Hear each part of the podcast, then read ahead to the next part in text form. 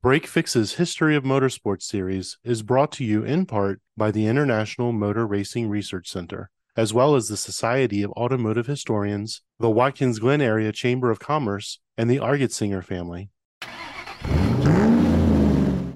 We had a great time talking with Kip Zeiter and Rick Huey about the IMRRC, but we felt like listeners didn't get to know them as a motorsports and car enthusiasts. So, as an encore to the original episode, we put together this mini-sode based on our post-session happy hour. And as we pull in for a quick pit stop, remember to like, subscribe, and support us on Patreon. And as always, I'm your host, Brad. And I'm Eric. So let's roll. Okay. Now, Eric, correct me if I'm wrong. you guys are really an Audi club, right? Is that am I correct in that? Oh no, we start we started as an Audi club 20 years ago. No, we are a non-denominational motorsports enthusiast group. So we're Oh, in cool. yeah, we are into all different disciplines. We are into all different types of cars right? And so again your story is just part of the bigger story. It's it's a chapter in the book of motorsports right? And so we've been talking to all sorts of people be it organizers of, of groups like scca or or chin or, or whoever it might be. And then we have industry partners coming and talking about safety. Um, there's an episode that's going to come out where we we're going to have locked in on right to talk about insurance and things like that. So now that it's out there and we're not the regular let's talk about the latest version of mclaren's p whatever. You know it's not motor trend or, or auto week. We're here to talk about grassroots motorsports in all disciplines be it off-roading autocross track whatever whatever have you. But i have to ask a question that we are at this point probably infamous for asking on this show which we we come at different angles. Usually you know this mythical three car garage or you know sexiest car on the planet or car that was on the poster on your wall as a kid you know kind of thing. But we'll put it i'll phrase it this way money was no object and it could be anything production car street car hot rod whatever if money was no object car you would have in your garage and we'll start with rick Just just one? i mean if you want to if you want an alternate to go with that but if you had to pick right. you had to Okay. pick Uh, my daily driver would be, uh, um, oh gosh, Dodge Viper, I think. Oh man after my own heart I had a day at Skip Barber with those, and uh, they're just an amazing car. Yeah. Which generation of Viper? The uh, the early ones, uh, Oh. the 90, 92, I think. God Uh, bless you.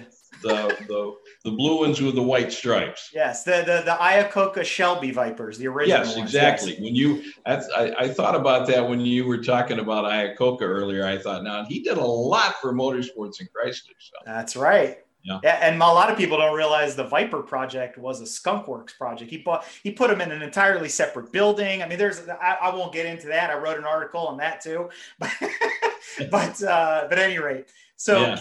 so Kip, over to you.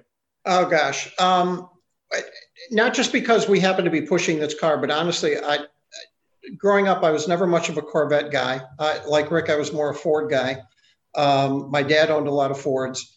Uh, so prior to actually being able to, one of the one of the perks of my job is to is to be able to drive the C8 around a little bit, and it is awfully nice. It's it's very it can be very nondescript. Well, visually, it's not nondescript at all, but um, you can have it in your regular street mode and you can just go bumper to bumper traffic, no big deal.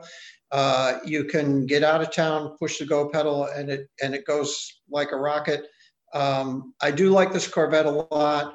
Um, I don't know. I mean, I actually I was getting my wife's Ford serviced a few weeks ago, and there was a RC8 stickers at sixty-five thousand. There was a sixty-five thousand Shelby GT 350 in the Ford garage that I was at, which also stickered at $65,000.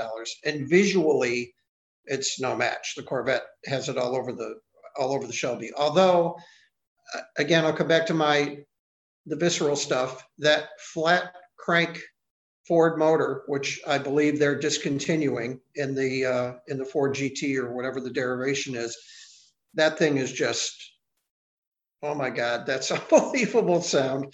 I, I'd be hard pressed maybe to not turn one of those down. So I didn't really answer your question. Either the Corvette, the Shelby. Uh, I'm a sucker for a Porsche Cayman too. I like those a lot. So I need a bigger garage. That's that's the I- answer. That's that's usually the answer what- to the question. That's usually what happens when you're a, when you're a true petrol head. It, you can't just pick one. But and you know this helps us get to know you guys better as petrol heads as well. So I got to ask this question because you cut you got we we like asking this last question before we go into our closeout here. and I'll start with Kip and then go back to Rick. Sexiest car of all, or most beautiful. I'll put it this way: most beautiful car of all time, in your opinion. Oh wow. Um, Ferrari Daytona would have to be right up there. Uh, or oh gosh, the um, some of the probably some of the early Can-Am McLarens. And I, I mean, I'm talking race car now, but Yeah, like a P4. I always like the. M8B. Yeah. I think it had that big wing on the back. I I just thought those were just cooler and get out. So Well, I got to go with the Jaguar XKE Coupe. And That is a common thread. You don't know how many people will go to the E-Type Jag, especially the coupe, as a de facto one of the best looking cars ever built. And it is, it's amazing. And I can't find fault with that answer. I mean, yes, the 250 Testarossa, there's some other cars, but you just look at the Jag and it doesn't matter what angle, it always looks good. So I, I tip my mm. hat to you. You are you are in a club with many other of our guests who have have answered that way. okay, now what's your answer? Oh, but see, I come, I come from a, I come from a different time period, right? So I look at the cars, and I, I'm, I think the Viper's gorgeous. I think it still looks good. It's a, it's an elegant car, even though it's a big, brooding, muscular machine. But honestly, and I like some ugly ducklings, like the 914 and, and some other things, but ah, the F40 has always had a soft spot for me. It's the last car that Enzo put his hands on. And when it came out in the late 80s, it was just like, wow, right? Because it was also the first Ferrari outside of the 288 that was basically a formula car with a body on top of it. And I don't know, there's something about the F40. It, it just, Yeah. it is it is very period appropriate, but on the same token, whenever you see one, your jaw just hits the floor. You're like, there's no other car like it, you know? yeah You know what was also a very cool car was the Lancia Stratos Yes. rally car. Mhm. I understand they, they were a beast to drive, really short wheelbase, but those those were just some of the gutsiest looking cars ever in my in my book.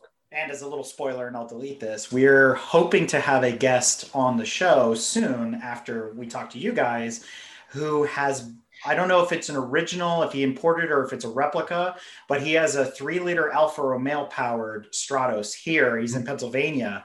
And we saw him at a track event. I have video of the car, full Alitalia livery, the whole nine Wow. yards. And we're hoping to interview him and get the entire backstory on that car. Uh, Eric, Alfa was supposed to be the featured marque for vintage this year. Of course, that got shelved, but it is going to be the featured marque next year. So you should put the bug in this gentleman's ear that we'd love to have his car up here for that. Absolutely, I can do that. I That can definitely do that. And uh, I, I am I so too. They always say the joke. What is it on Top Gear? Is to re, to achieve true petrol head status, you have to have owned an Alfa at some point in your life, and I'm I'm still trying to get there. I had one. I had one of the first 240Zs, which I dearly loved. That was just Oh. a great, great car. And then it just got bigger and dumber, and Yeah, you know, we not, have not so much now, but the We have 240Z was classic. we have an episode about that too as well. One of our members, we he's our, our resident Z man. We, we call him Porsche Al because he had a 911 in there in the middle. But his story starts with a Z and currently is ending with a Z, and he's and he's racing one, and he's actually thinking about the new 400 that just came out. Uh, so there's a whole story behind that, as that well. So has a lot of styling cues from the original 240. that's correct. So, That's correct. Yeah.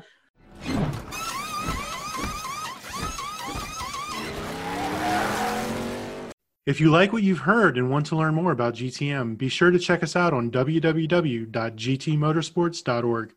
You can also find us on Instagram at Grand Touring Motorsports. Also, if you want to get involved or have suggestions for future shows, you can call or text us at 202 630 1770 or send us an email at crewchief at gtmotorsports.org. We'd love to hear from you. Hey, everybody, Crew Chief Eric here. We really hope you enjoyed this episode of Break Fix, and we wanted to remind you that GTM remains a no annual fees organization. And our goal is to continue to bring you quality episodes like this one at no charge. As a loyal listener, please consider subscribing to our Patreon for bonus and behind the scenes content, extra goodies, and GTM swag. For as little as $2.50 a month, you can keep our developers, writers, editors, casters, and other volunteers fed on their strict diet of Fig Newtons, gummy bears, and monster. Consider signing up for Patreon today at www.patreon.com forward slash GT Motorsports. And remember, without fans, supporters, and members like you, none of this would be possible.